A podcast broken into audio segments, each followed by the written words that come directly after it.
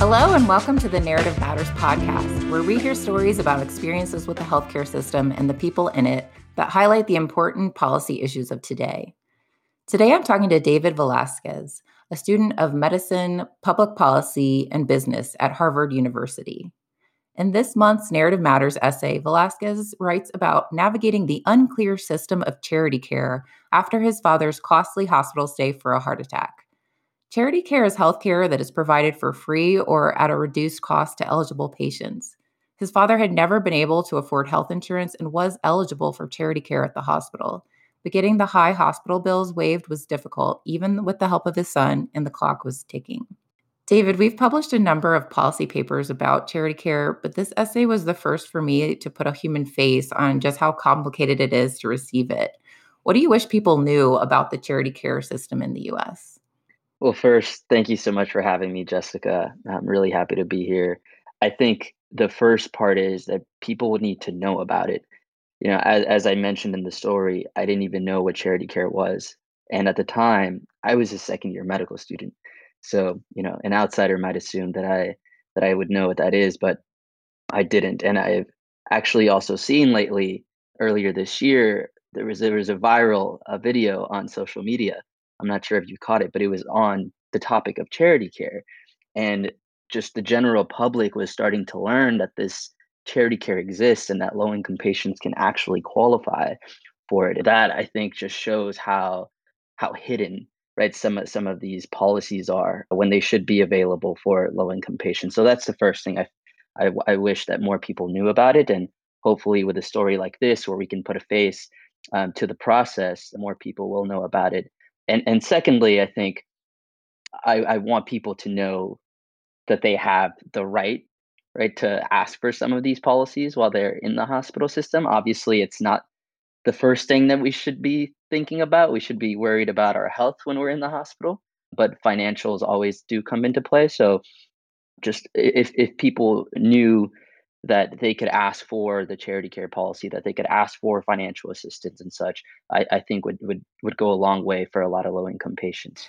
And in the essay, you also talk about some ways um, to improve charity care, but you say ideally, you know, these policies become moot during the Biden administration. So, what do you hope happens during this administration to make stories like yours less common? Yeah, well, I think we've we've seen a start, you know, this year with the American Rescue Plan, and you know, I, I, we expect more people to to have health insurance, hopefully over the next couple of years. But those those policies, from my understanding, are temporary, and, and so my hope is that over over the Biden administration's years, that we see you know an increasing number of people obtaining health insurance, whether that be through Medicaid and and more states expanding Medicaid because of you know greater incentives from the federal government, or more people obtaining health insurance because of increased subsidies, such as you know what we're seeing with the with the ARP.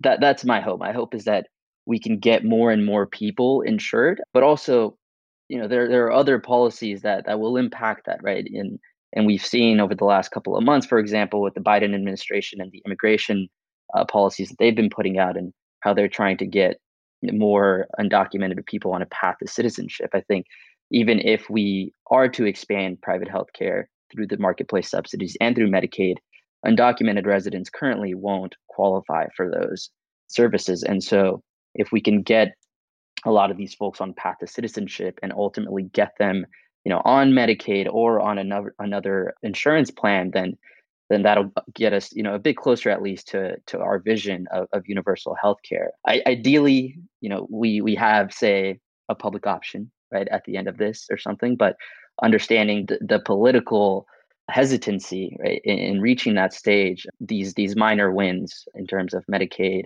the marketplace subsidies and i'd say immigration reform would be a major win but with those three i think we'd be on our path to to making charity care really moot and you know ensuring that everyone has comprehensive healthcare coverage David, thank you so much for joining us today. And now here is David Velasquez reading his essay, Charity Care Needs to Be Better Than This.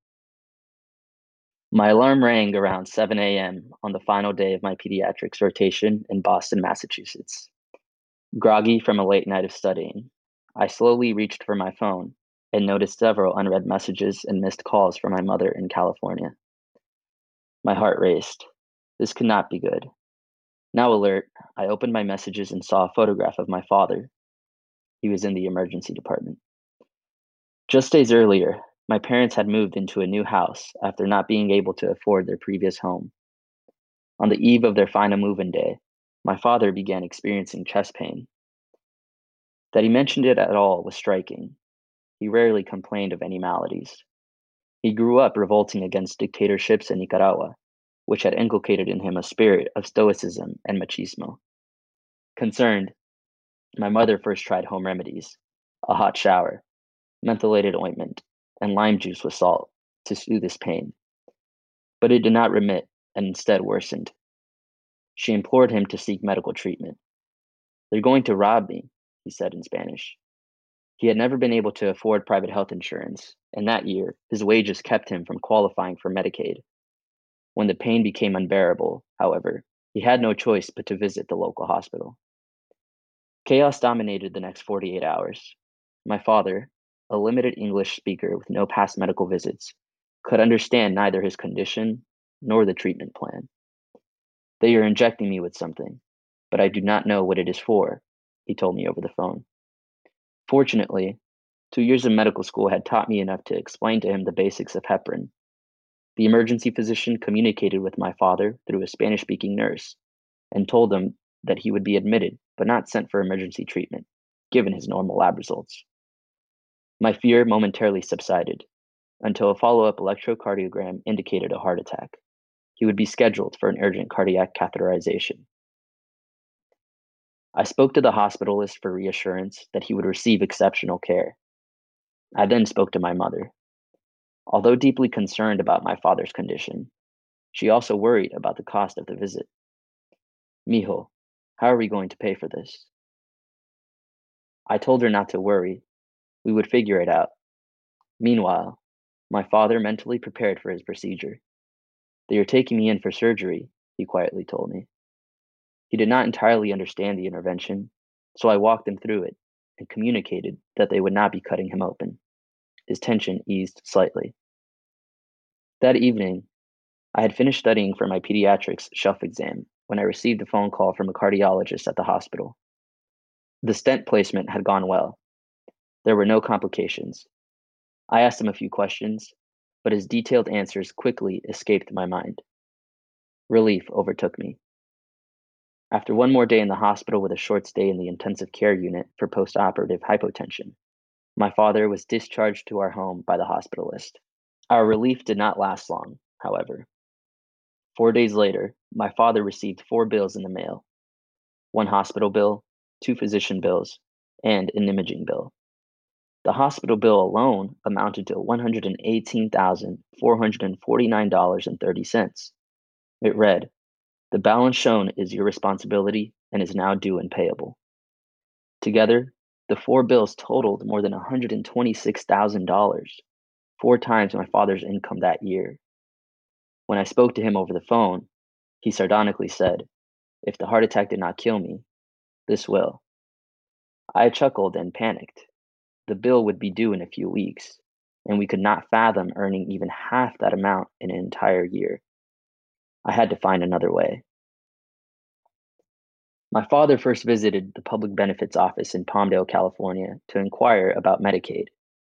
We thought he might qualify retroactively for emergency assistance, but he had earned just enough money that year to surpass the income eligibility threshold of $22,108 for a family of two in California.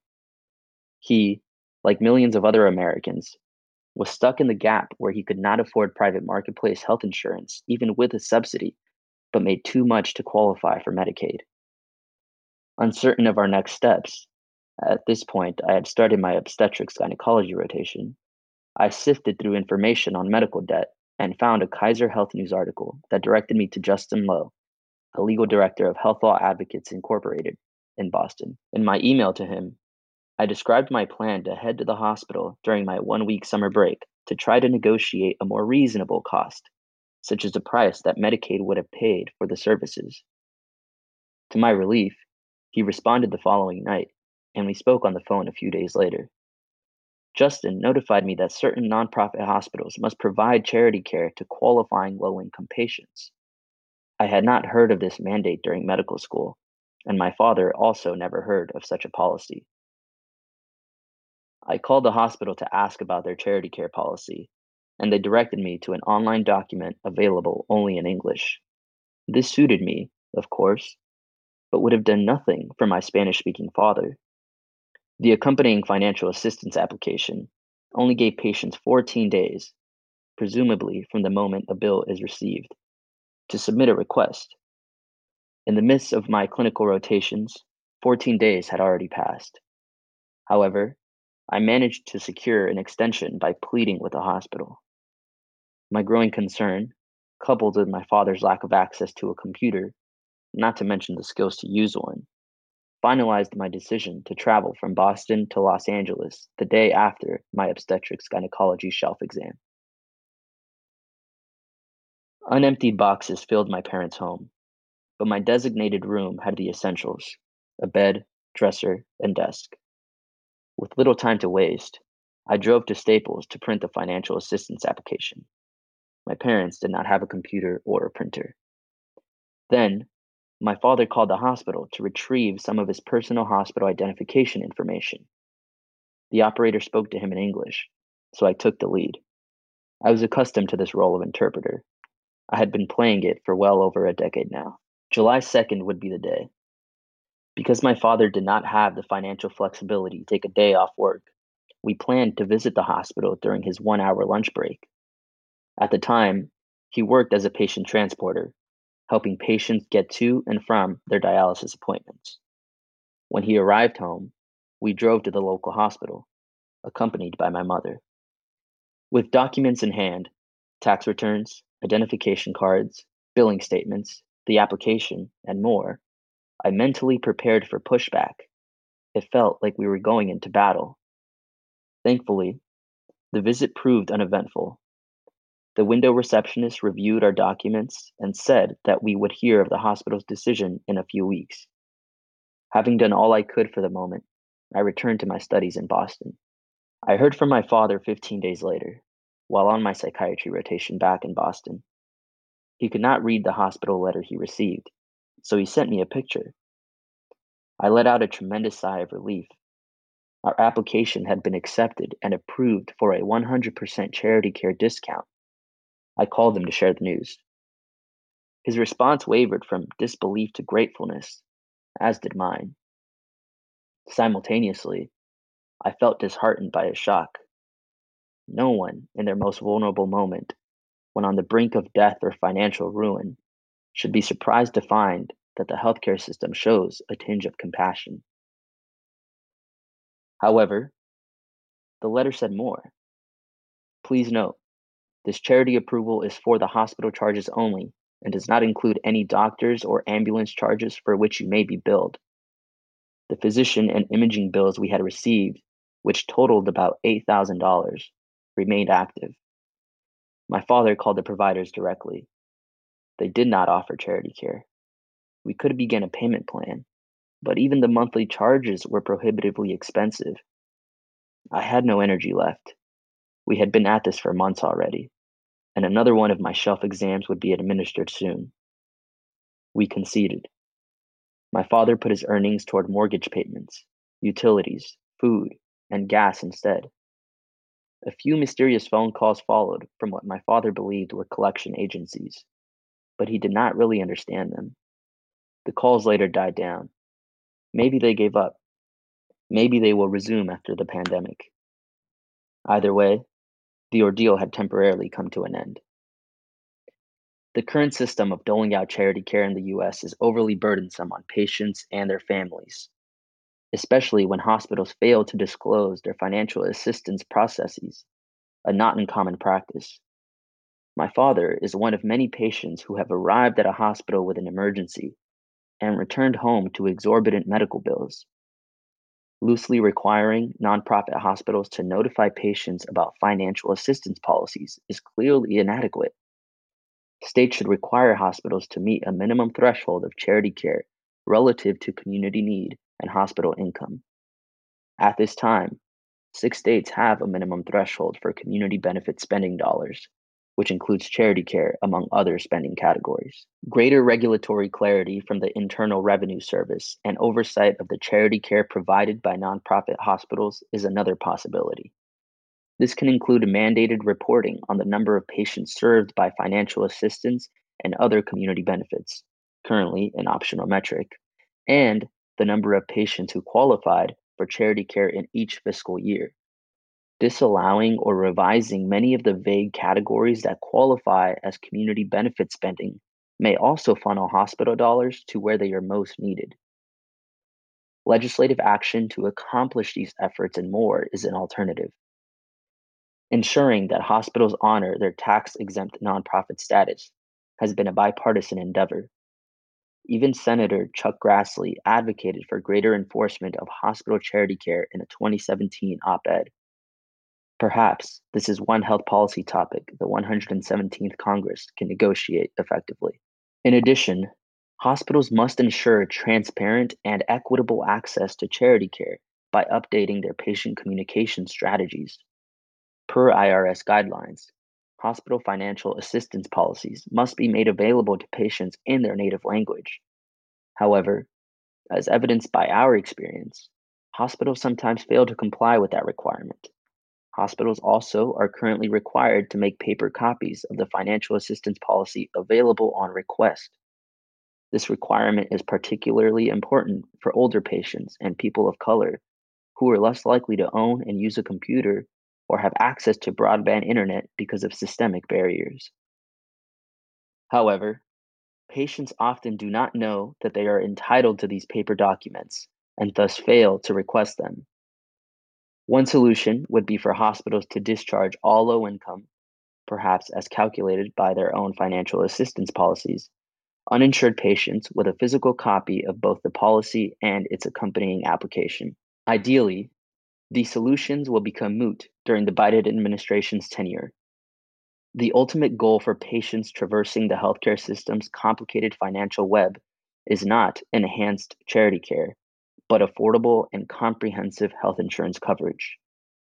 A federal public option seems unlikely, at least within the next few years.